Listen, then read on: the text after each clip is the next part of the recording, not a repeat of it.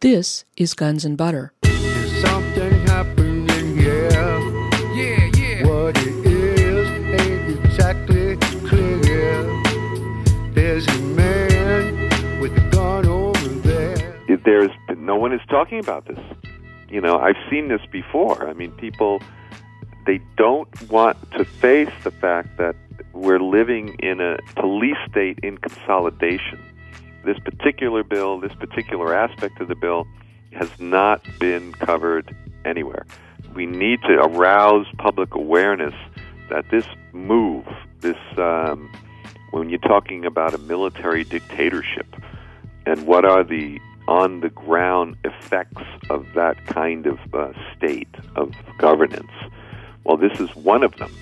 Uh, the ability of the executive, you know, who's in control and out of control, to station troops anywhere he wants. I'm Bonnie Faulkner. Today on Guns and Butter, Frank Morales. Today's show Bush moves toward martial law. Frank Morales is a New York City Lower East Side housing activist and squatter. He is a writer and researcher whose work has been published in Covert Action Quarterly, Global Outlook, and Midnight Notes. He is the author of Police State America U.S. Military Civil Disturbance Planning.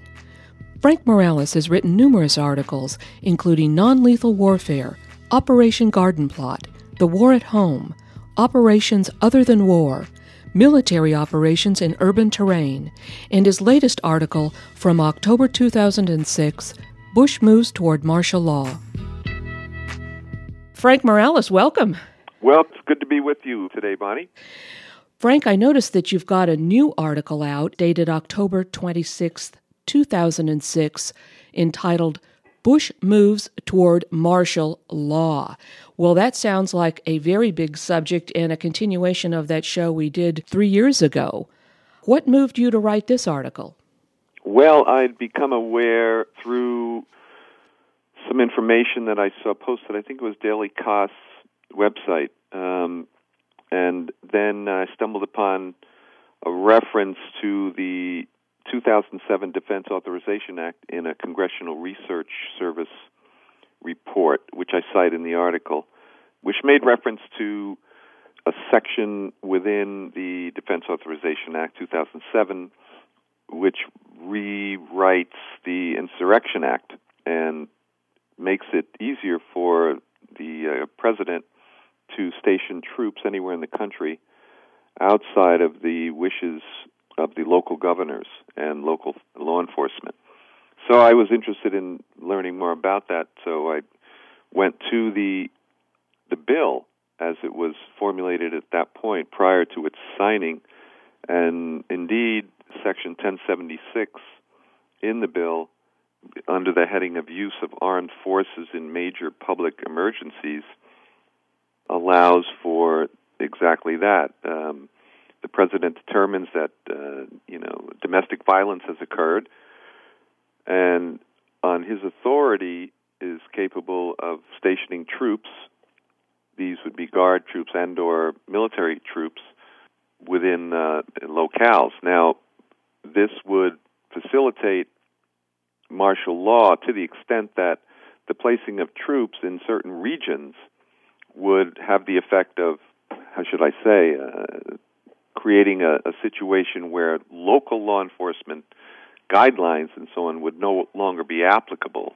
In other words, the designation of martial law is quite specific in that the law enforcement is uh, revamped, reformed, overthrown, uh, uh, jettisoned in deference to a martial law situation. And if you station troops in an area, suddenly that region would be delineated as such. So, in effect, the 2007 Defense Authorization Act, which was a bill, um, and as of October 17th, this past October 17th, President Bush signed this law, which uh, the very same day, by the way, that he signed the uh, Military Commissions Act, which got some deservedly some play within the left media and some within mainstream media. This would allow for detentions and tortures and so on and so forth, including so called domestic terrorist activity, defined by, of course, the executive. But there has been next to no recognition of this other bill, people are still confusing uh, this martial law provision that I've been referring to as part of the Military Commissions Act. It's a separate law. The very same day that the Military Commissions Act was signed, in a private ceremony, he signed this other bill, this other law, uh, into law, the 2007 Defense Authorization Act, or the John Warner um, Defense Authorization Act, named after the illustrious head of the Senate Armed Services Committee. Um, and it's in, in that bill, which is now law, signed October 17th, Section 1076, uh, use of armed forces in major public emergencies, and related sections of that, that part of the, of the law would allow for this kind of uh, move on the part of the executive, the stationing of troops in locales. Historically, this uh, activity, this uh, intervention on the part of the federal uh, military uh, entity, was governed and prohibited through laws like the Posse Comitatus Act and tradition.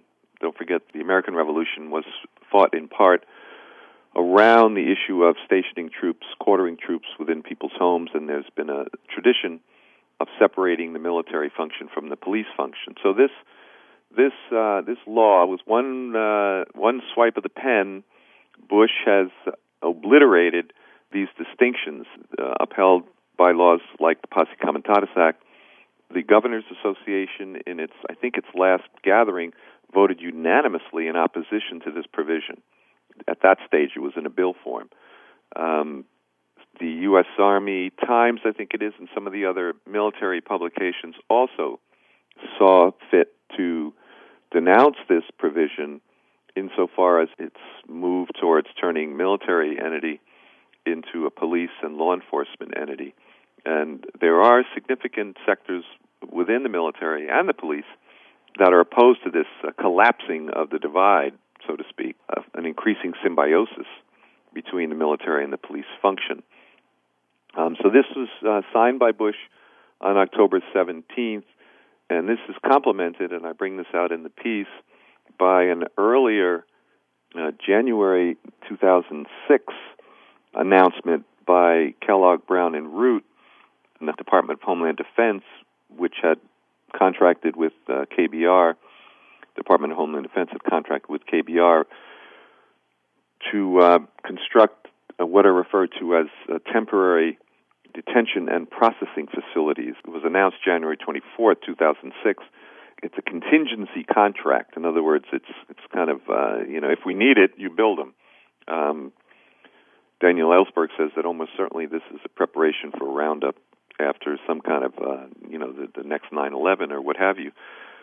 But this $385 million contract from the Department of Homeland Security to KBR this past January, coupled with Bush's more recent October move towards the use of troops outside of the will of uh, local governors, who it says quite clearly in the in the law, um, it doesn't matter if they're unwilling or unable to uh, provide troops to a public emergency or so on.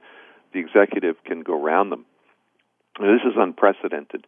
So that coupled with this move towards the creation of temporary detention facilities, which is is real. I mean, this 385 million dollar contract is real, and I provide some references for this because you know there's been a lot of paranoia around this detention facility notion.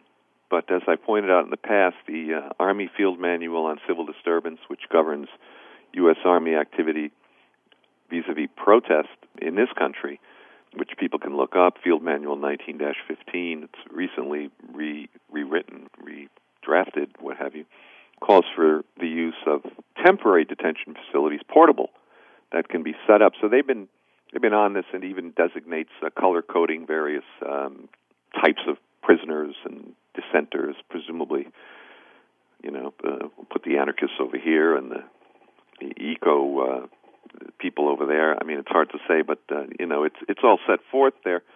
So this detention idea, you know, the bottom line, military operations directed against the American people under the cover of law enforcement, civil disturbance.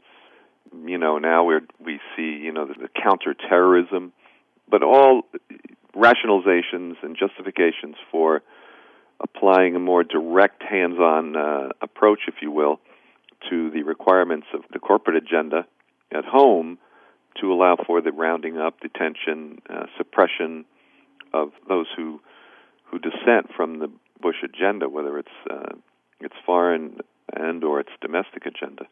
So the piece basically um, talks about a bill that's become law, and this law exists now, and there have been some moves around the country towards repealing, particularly this section of the bill. The bill is the annual broad $500 billion plus, uh, how should I say, giveaway um, financing of Pentagon operations, including um, emergency supplements, whatever they, you know they call them for Iraq and Afghanistan and so on. It's buried in that bill. Um, but that particular section, Section 1076, which allows Bush to station troops in this way, um, which is very dangerous, it has spawned some repeal movements. It's important to note that, and I, and I point this out in the piece, that the reaction to this, though muted and virtually uncovered in the mainstream press, I don't think there's been a mainstream uh, report on this. I mean, our own local newspapers here, the Villager, and some of the papers on the Lower East Side, community papers have picked up on it. But to my knowledge, there's virtually no uh, no newsprint um, organizations around the country have picked this up. Although you know it's it's uh, it's out there now. Um, but Senator Pat Leahy from Vermont, whom I quote extensively in his press releases leading up to the you know during the formation of this bill, its revision, uh, the going back and forth, um, people pushing the, the governors association say no, this section needs to be pulled out. Um, he refers quite literally, and uh, I thought it was important for people to to see that this phrase martial law is not something that um, simply something I might use, although literally, as I said, it means just a, a designation for an area in which there are troops involved. And you can imagine you have troops, you have police, and so on.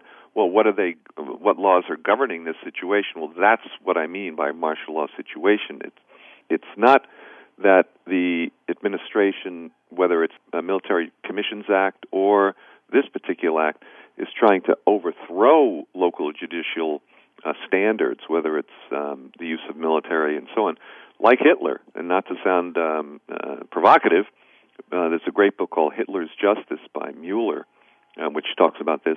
Um, they create parallel systems, the military tribunals, uh, etc. Um, in this case, you create a martial law situation by stationing troops in an area, and it supplants uh, local law enforcement protocols and allows for um, for instance, if these troops are involved in a domestic uh, protest situation, people are detained, so to speak, um, which in law enforcement terms might the phrase might be arrested. Their trials and the judicial proceedings could quite possibly be shifted over to other kinds of courts. Um, you know, I would suggest arbitrarily, um, extra legally created in order to try um, political dissenters. So, I mean, it's very important that we, we nip this in the bud um, and we stopped this action. But it's it's people like Leahy who come right out and say he's one of his quotes is uh, we certainly do not need to make it easier for presidents to declare martial law stated the, the senator invoking the insurrection act and using the military for law enforcement activities goes against some of the central tenets of our democracy one can easily envision governors and mayors in charge of an emergency having to constantly look over their shoulders while someone who has never visited their communities gives the orders. And a few weeks later, when it was clear, I think this is late September, that this bill was was going to go ahead. This section of the bill was was going to go ahead because the Pentagon and the president wanted it. Um, he stated that he had grave reservations about certain provisions of the fiscal year 2007 Defense Authorization Bill conference report, the language of which he said, quote, subverts solid, long-standing posse comitatus statutes that limit the military's involvement in law enforcement, thereby making it easier for the president to declare martial law, end of quote. He stated that this had been, quote, slipped in as a rider with little study while other congressional committees with jurisdiction over these matters had no chance to comment, let alone hold hearings on these proposals. you know, he goes on to state that the implications of changing the Posse Comitatus Act are enormous. There is good reason, he said, for the constructive friction, which I think is a nice phrase, um, in existing law when it comes to martial law declarations. Using the military for law enforcement goes against one of the founding tenets of our democracy. We fail our Constitution, neglecting the rights of the states when we make it easier for the president to declare martial law and trample on local and state sovereignty. What we're looking at here is a historic and uh, ominous, I would say, reworking of the Insurrection Act towards a more overt collapsing of the, the divide between the military and the police, which is a telltale uh, throughout history sign of a police state. When you, uh, you lose the distinction between the two, that is precisely the kind of situation that that is emerging. We see this as well in terms of the way in which the Pentagon has orchestrated and rationalized its so-called war on terror. The concept of unlawful combatants gets at it as well. There you have the term unlawful, which is a term that would be more appropriate within a law enforcement context, linked to combatant, which is a term that would be more generally understood to be within a within a war situation combined. So this symbiosis is the uh, move towards this kind of collapse is is effective both in terms of foreign agenda, military agenda, and as well as domestically. I'm speaking with writer and researcher Frank Morales. Today's show Bush moves toward martial law. I'm Bonnie Faulkner. This is Guns and Butter.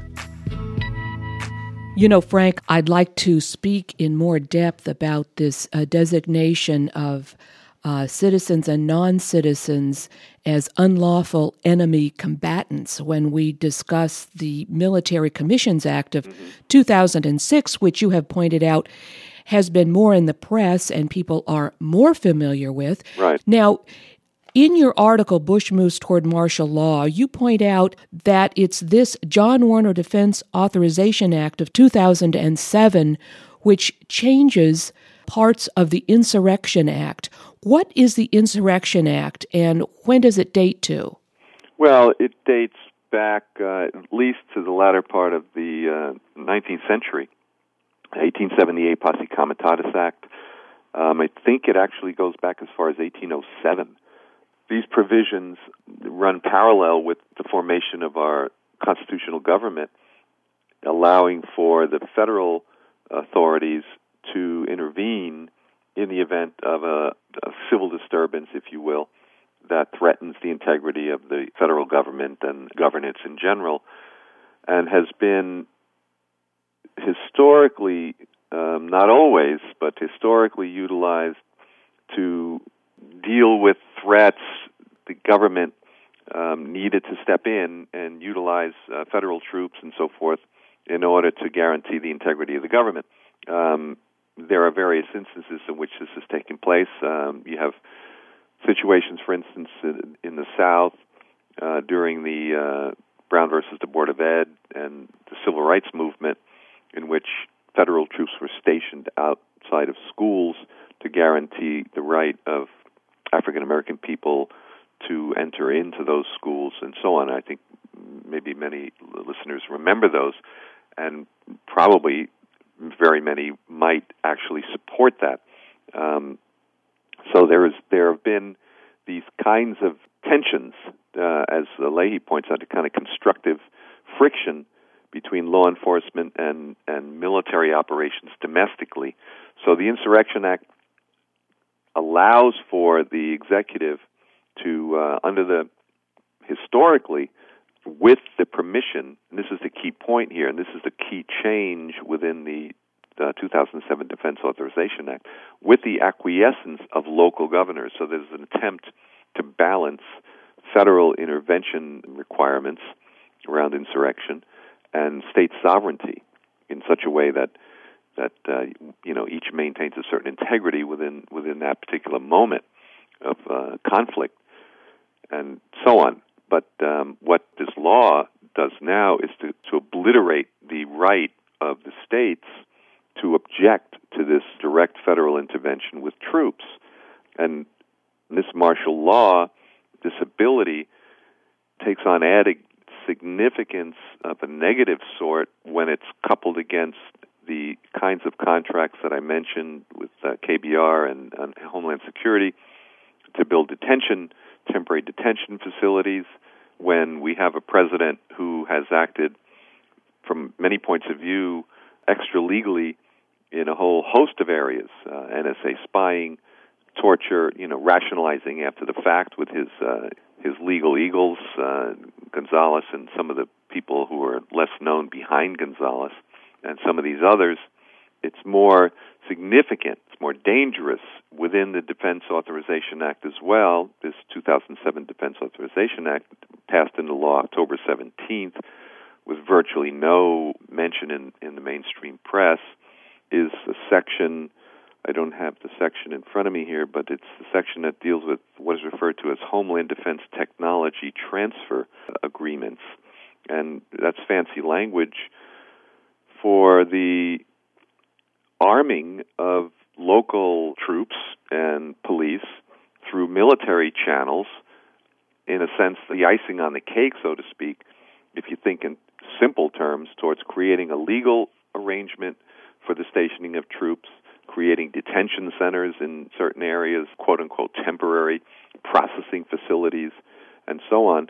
This allows for the transfer, according to the language here, would authorize the Secretary of Defense, this is uh, now law, to create a Homeland Defense Technology Transfer Consortium to improve the effectiveness of the DoD processes for deploying relevant DoD technology, okay, to federal, state, and local first responders.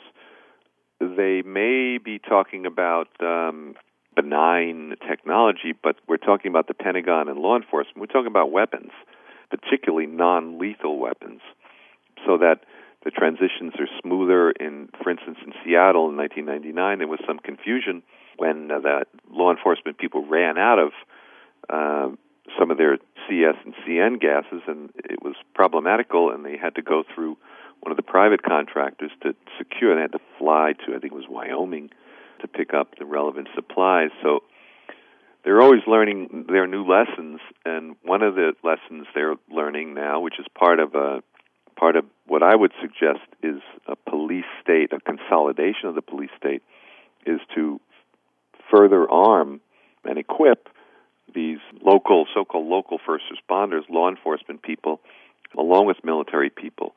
So this this bill allows for these so-called technology transfers, so that weapons that are being used in Iraq right now, for instance, the uh, acoustical devices, which are these are all crowd dispersal weapons. Because remember, the suppression of dissent the suppression of protests, the intervention into so called public emergencies, the use of the armed forces in major public emergencies. They're not talking about a foreign occupying force in a theater of war here. We're talking about the American the terrain within North America as becoming the theater for military operations. Those military operations need to be defined in such a way uh, as public emergencies and so on um, such that the Pentagon can rationalize this intervention. The kinds of weapons that are brought to bear, again, are not Stinger missiles. They're acoustical crowd dispersal weapons, directed energy weapons. There's a microwave weapon that's been field tested for quite some time now, which I've written about in the past, which heats skin. It's uh, it's designed to disperse crowds. These weapons are directed against non-combatants or to use the term of choice, unlawful combatants. They're not uh, geared towards use in in warfare, you know, unless we define warfare as warfare against the American uh, conscience. But uh, that's the kind of technology that these technology transfer agreements now made uh, formal in the 2007 Defense Act. And that's what it allows for. So it's weapons that are being that would be transferred and capabilities and training from the Pentagon to local law enforcement, whether it be FBI, uh, CIA people, which are now more prevalent on the local law enforcement on the ground in the U.S. to combat, so to speak, domestic dissent. Again, under the cover of uh, counterterror, under the cover of quote public emergencies, is written in the bill in the law.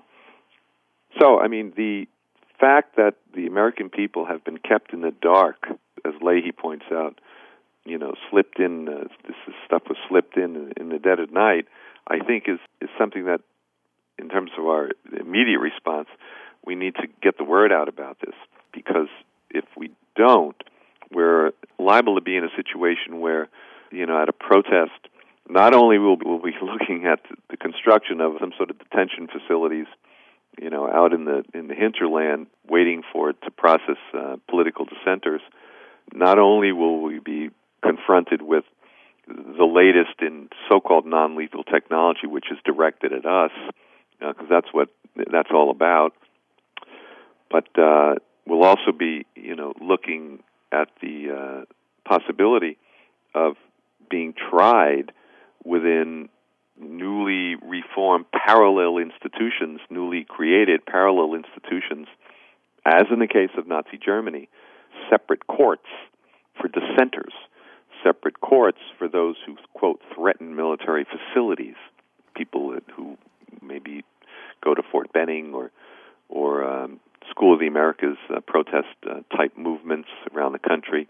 Or, you know, if you go to a Carlyle headquarters here in New York or in other places, these kinds of private institutions, because the Pentagon Incorporated has is becoming a private institution in some respects, private troops and private uh, contractors and so on, they could also be designated as covered under those kinds of protections that allow for military ins- installations to, you know, move in much more draconian way when once threatened with nothing other than civil disobedience or protest or what have you. We can't wait for that. I think now we need to move preemptively to stop uh, their ability to preempt our dissent and uh, you know create a lockdown situation. And I think there's a number of things. I mean, we can we need to move towards repealing Section 1076 in this law that I point out in the uh, paper. We need to recodify posse comitatus like statutes on the local level. We need to create laws, whether it's at the city council level, at the state level, and municipal level, which guarantee and delineate a strict separation. And by delineate, I mean arming orders, rules of engagement, what are the functions of the military, you know, within the state of uh, California, uh, National Guard? What are the functions of uh, the police? How do we delineate the differences between the two? What are the uh, proper kinds of technology transfers, weapons transfers? What kinds of weapons should be disallowed? Uh, why should we allow the political agenda um, of the Bush administration and the corporate elite that um, you know squanders the bulk of the wealth in this country for their own interests and their own their own greed. Why should we allow that to happen? Why can't we intervene on on these public contracts that police departments you know enter into with these so-called non-lethal defense contractors? The non-lethal weapons industry is booming as you know concurrent with the suppression of dissent the attempt to suppress dissent around the country. One doomed to fail, I might add, given the the overwhelming uh, responses that we see, even the electoral arena. Uh, recently, we see there's people have had it, and they know that. So there's an attempt to put the pieces in order to further repress our ability to dissent. I'm speaking with writer and researcher Frank Morales. Today's show Bush moves toward martial law. I'm Bonnie Faulkner. This is Guns and Butter. So there are a number of things that people can do. Recodifying posse comitatus uh, locally, I think, is very important. Disallow the police to function as the military and the military to function as the police. Governors, noting their unanimous opposition to this provision in the Defense Authorization Act to station troops outside of their acquiescence, need to move on a state level to create barriers to this potential, to this this desire on the part of the executive to do this. There are lots of things that people can do to deal with repression of this sort. Don't forget, um, repression is not abstract. It takes place in actual, on the ground, so to speak. Um, and it's on the ground that we can combat it. I'm talking about preemptively analyzing uh, what it is that we can do to strip local law enforcement of militarized elements, whether it's the weaponry, the training, um, you know, mandating that our police are not, uh, you know, uh, special operations soldiers with a, a thin veneer of law enforcement. Um, getting inside of these institutions on a local level, whether it's state National Guard organizations, what kinds of things do they have going vis-a-vis so-called civil support missions and disaster relief um, and so on. Obviously, we could be a lot more effective in terms of disaster relief. And you know, when Katrina occurred, the Army Times had a front page story which referred to uh, the, the combat operations in Little Somalia in reference to uh, New Orleans. They saw New Orleans as as a civil disturbance mission. It was characterized in military terms not as a disaster relief, but as a military operation, replete with uh, racist overtones and uh, and this kind of approach. From my perspective, and you know, I don't go into the whole situation in New Orleans. Maybe we can do another show on on that. This is an operation that is designed, I think, to uh, lead towards the goal of creating a regional, so-called homeland defense, counterterrorism base of operations in that part of the Gulf. Um, and whether or not you know they seize the opportunity concurrent with the, the natural disaster Katrina and how that all broke down, um, I can only suggest that it's interesting to me that some months earlier, I don't remember the exact timetable, but some months earlier before Katrina, there was a large um, Gulf Coast military expo in New Orleans in which the whole issue of homeland defense was being discussed and how to plug what they referred to as land gaps in the in the Gulf area. Now they weren't talking about homeland defense, and this included major players within within the Pentagon domestic operations and Northcom, local military people in the in the area. Don't forget, New Orleans is a that area is is very populated by the likes of Raytheon and Boeing and so on and so forth. It's the only area in the country where where the supertanker crude comes in. It's the only place. The pipelines run right underneath the the uh, the various wards in in New Orleans that were so heavily damaged. The discourse around the need to protect the oil was uh, was proliferating prior to Katrina. Governor Blanco gave a speech saying, 18 miles off the shore, we have these. They're bombing these installations in Iraq. We need to do something. We need to create a regional homeland defense security apparatus right here in the Gulf. Um, did Katrina facilitate the clearing away of uh, of the land um, in order to facilitate this? I think the future we may see that. Uh, from my perspective, I think uh, that's what we will see. I think a lot of what um, happened there didn't happen as a result of uh, what's the word like it, with 9/11 uh, negligence, negligence, and uh, the inability to find. I think it was planned um, not to respond uh, effectively. It was a displacement strategy um, whose goal has economic motives to Disney Disneyfy the area kinds of motives and, and gentrifying and all that. That's true. That's always there. But I think the the broader plan, the stationing of uh, Kathleen Fragos Townsend, who was the national security advisor to Bush, as the point person to oversee the developments and the so-called reconstruction in New Orleans is, is the key signal that um, it ain't about. Well, we know it's uh, not about um, helping the people who were displaced there in, in that. That it's a, it's viewed as a counter-terrorist strategy um, at this point, and uh, and oil, and that's what's going on in that region. And I think what we'll see there is more in keeping with that. But um, getting back to the other, I think you know when you when you start to allow for military operations domestically. Well, it was great to have the guard here in New Orleans. You know, they're the ones I heard. I hear people say this. They're the ones who were able to keep the inept police department, who either went AWOL or were involved in criminal activity, and keep those vicious gangs from uh, raping and looting, and you know, and so on.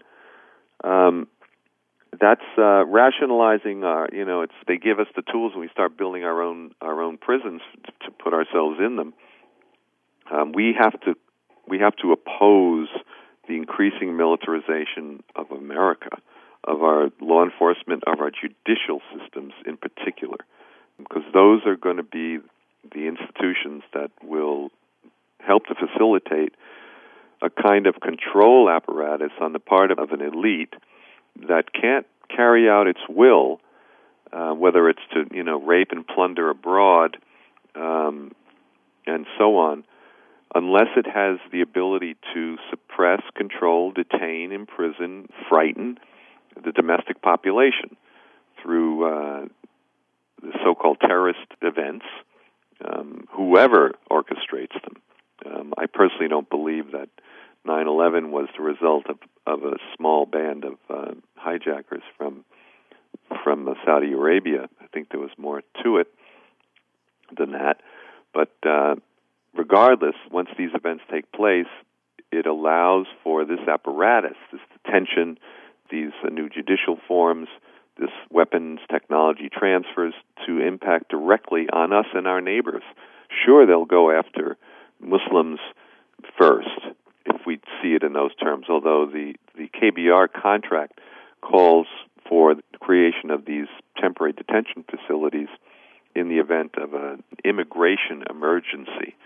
So we're also talking about uh, from the South.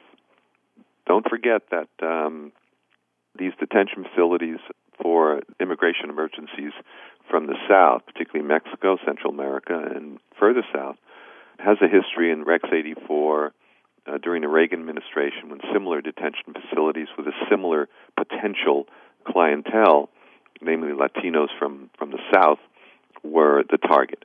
The language is very similar, but the context is quite different now.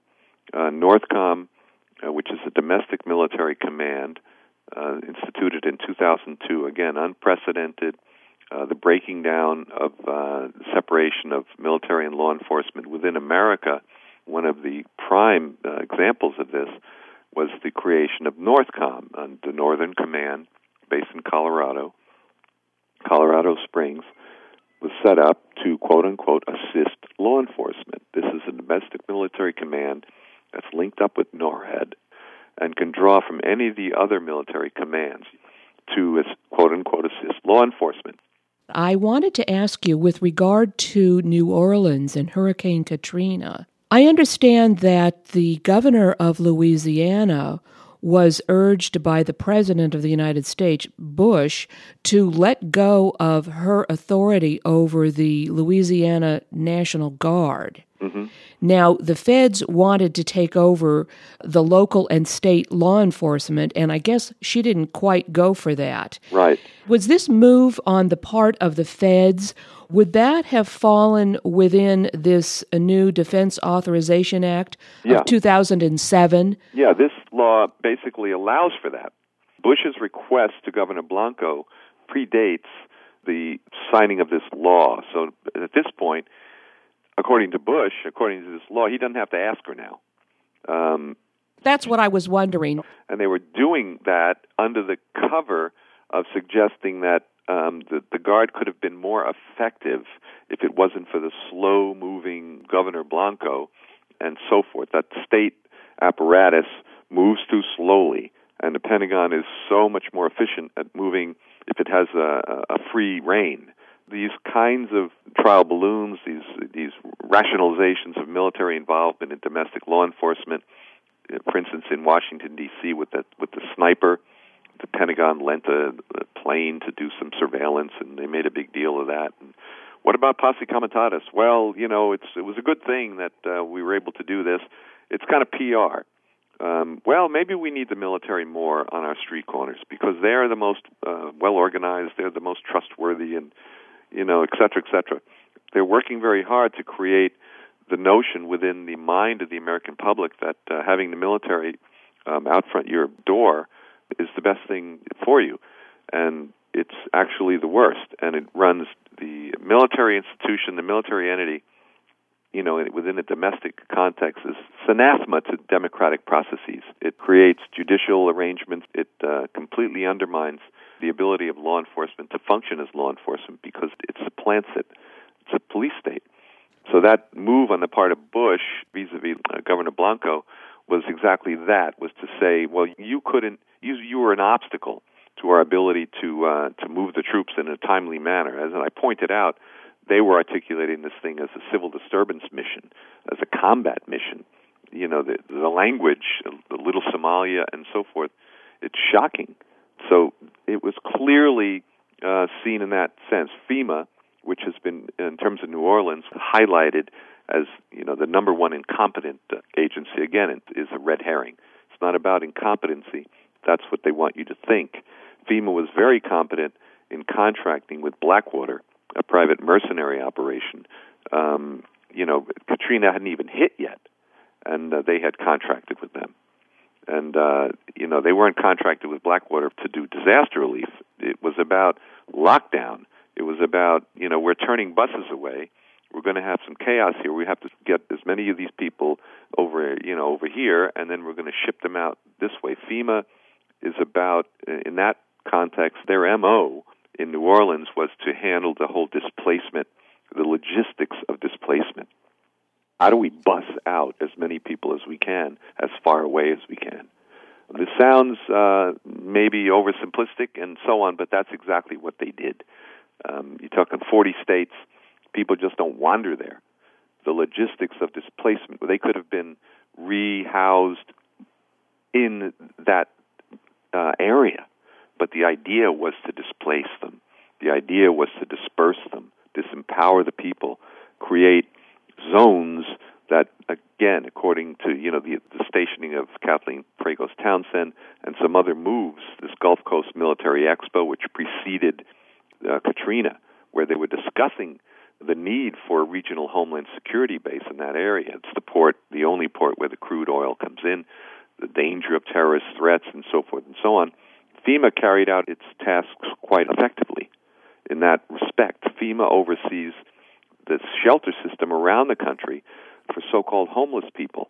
Homeless people are dispersed, poor people, dispersed from urban centers which represent when people are concentrated in these urban centers and begin to organize a threat.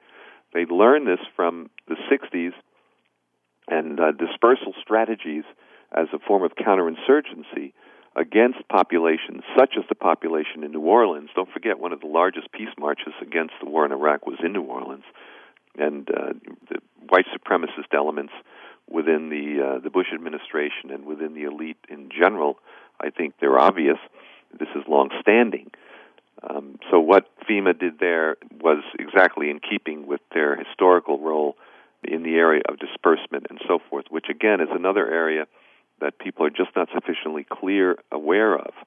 Um, but they perform their role quite well there, and um, these are the kinds of things that allow for Bush then to come in later with this lack of awareness and suggest that, well, it was the governor's fault and all these laws that hinder our ability to station troops.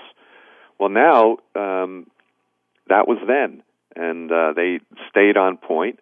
They uh, they included this provision within the uh, John Warner 2007 Defense Authorization Act. It was debated, it was rejected, it was opposed by the Governors Association unanimously, sectors of the military. Bush signed it into law on October 17th, and it's now law. He can place these troops, you know, regardless as to the will of the states anywhere in the country. I'm speaking with writer and researcher Frank Morales. Today's show Bush moves toward martial law. I'm Bonnie Faulkner. This is Guns and Butter. Now, you say that FEMA contracted with Blackwater before Hurricane Katrina hit.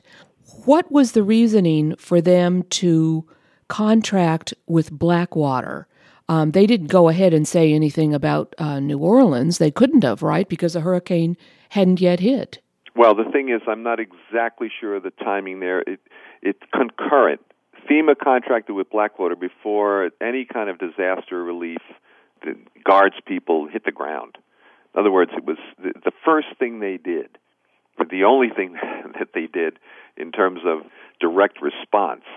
You know, because we we're familiar with the way in which they turned away Red Cross and basically participated in disorganizing any kind of effective response, humane response there early on. I'm not sure if it was concurrent with Katrina, you know, that they were a day or two away or it was in the midst of, but right off the bat, the federal uh, government through FEMA, not a scintilla of uh, of sympathy um, for those people who were have been displaced. FEMA sees to it that they remain dispersed um, under the heading of its incompetence and um, and so on. But that's its job.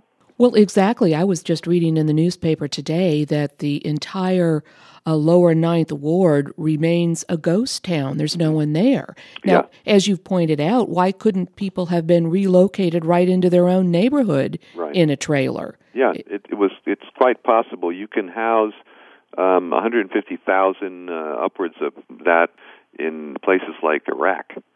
You know, Halliburton and KBR and these others are quite good at uh, providing housing, food, uh, recreational areas, uh, and all that they need. And these are under conditions of of insurgency, but they can't manage to do a similar feat uh, for our own people uh, with the willful neglect and and and the acquiescence to suffering that was going on there. It was an obscenity, and I think people saw that. Now they've kind of forgotten about it.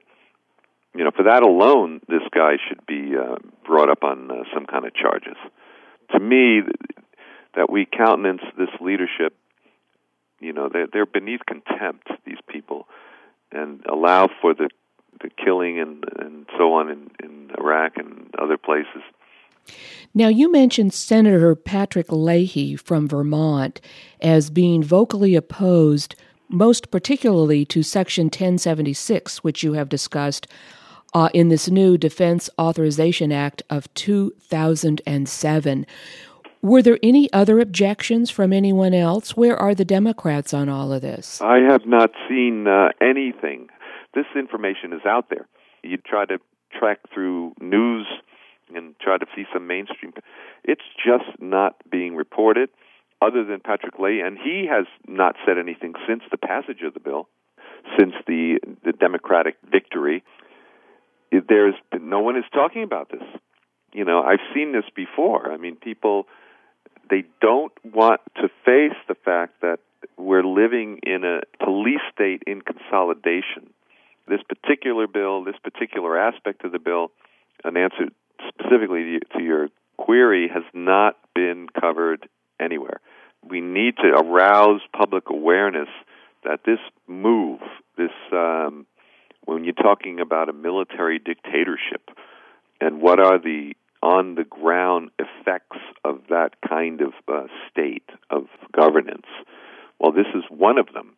Uh, the ability of the executive, you know, who's in control and out of control, to station troops anywhere he wants. Um, we need to create a movement around the country to demilitarize the police, demilitarize our judicial institutions, both here and in Guantanamo. I mean, people have a right to face their accusers, to be presented with the evidence that's being used against them, or they need to be set free, period.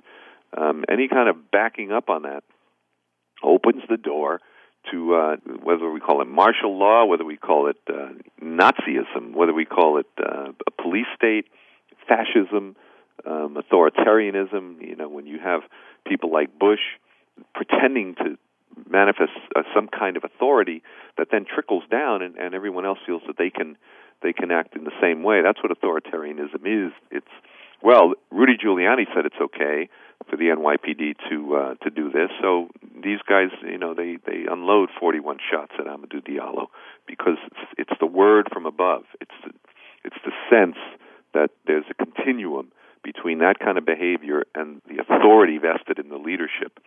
And it's just a question now of galvanizing our opposition in a way that moves beyond the framework of the two party system because it's clear that the Democrats and the electoral system was a way to, in a sense, disenfranchise the anti-war movement.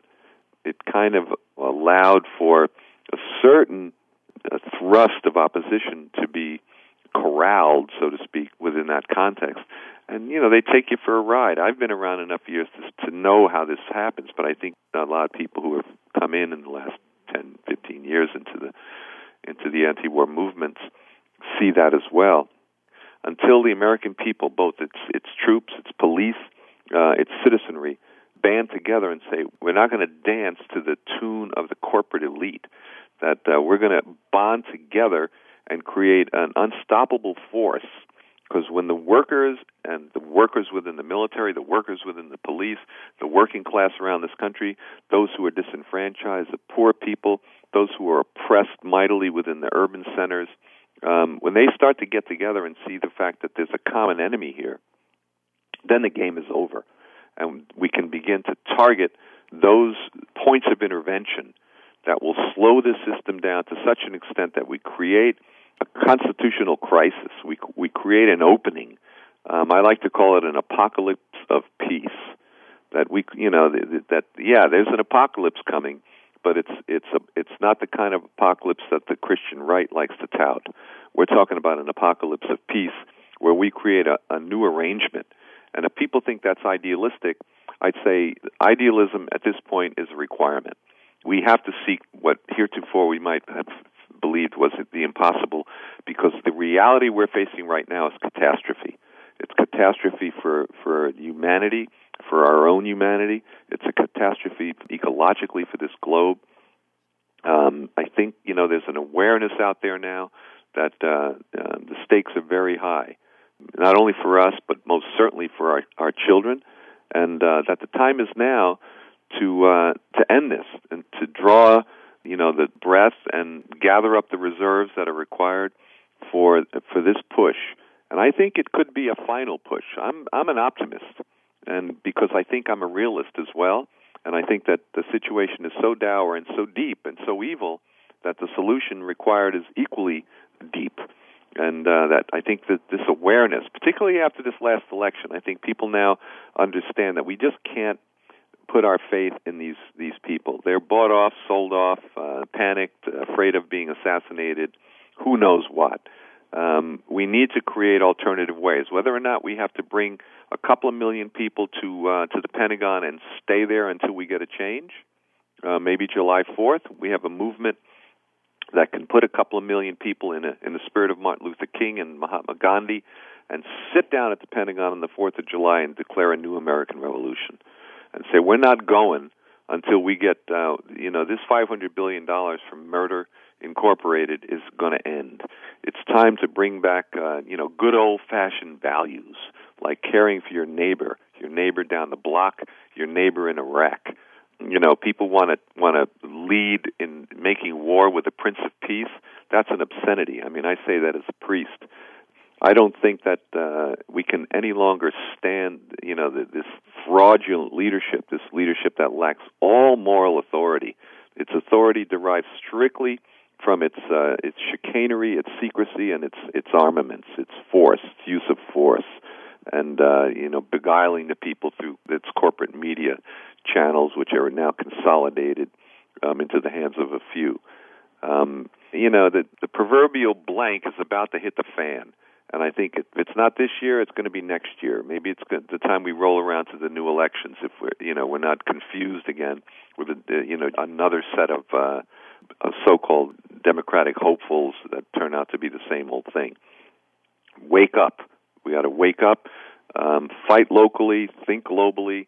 Uh, fight globally and think locally. I mean, it's it's it's all part of one. And our movement, in the end um, is based on kind of uh, human empathy for for people everywhere. It's kind of a global soul. We need to feel in connection with our our neighbors everywhere.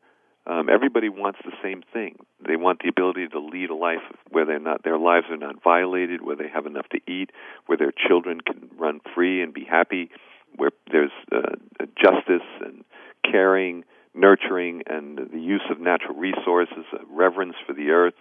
Um, everyone wants this. It's a handful of people um, in various parts of this planet. Um, it's munitions industries that are allowed to uh, derive vast profits through the selling of, uh, of machinery of death. It's what Eisenhower talked about the symbiosis between armament sales and profit making and armament sales and the rationalizations of, of the need for war based simply on the industrial requirements of selling armaments. Um, it's a pathology um, that we need to sort of uh, get to the bottom of and heal. I think the, the American people, the citizens of the world, are up to it. And we just need to continue to articulate our vision for the future, our ability to delineate the evil. We can't change what we don't see. We have to specify clearly what the issues are, figure out points of intervention, put our shoulder to the wheel, and I, I know that we can be uh, we can be successful. Frank Morales, thank you. Nice to be with you. Something happening here. Yeah, yeah. What it is ain't exactly clear. There's a man with a gun over there. I've been speaking with Frank Morales. Today's show has been Bush Moves Toward Martial Law. Frank Morales, in addition to being a writer and a researcher, is also a New York City Lower East Side housing activist and squatter, and an Episcopal priest. He is author of such articles as Police State America, U.S. Military Civil Disturbance Planning, and most recently, Bush Moves Toward Martial Law. He can be contacted by email at frm at panix.com. That's frm at panix.com. Guns and Butter is edited and produced by Bonnie Faulkner and Yarrow Mahko. To leave comments or order copies of the show, call 510-848-6767, extension 628. Email us at faulkner at gunsandbutter.net or visit our website at www.gunsandbutter.net.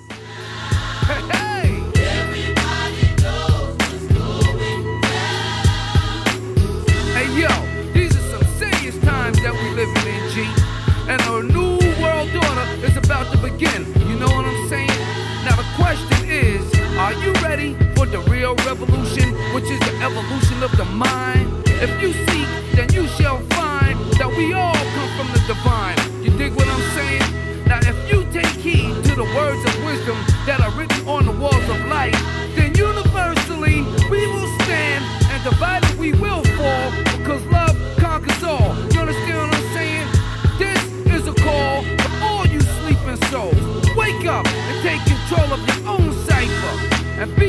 Lookout for the spirit snipers trying to steal your light. You know what I'm saying? Look within inside yourself for peace. Give thanks, live life, and release. You dig me? You got me?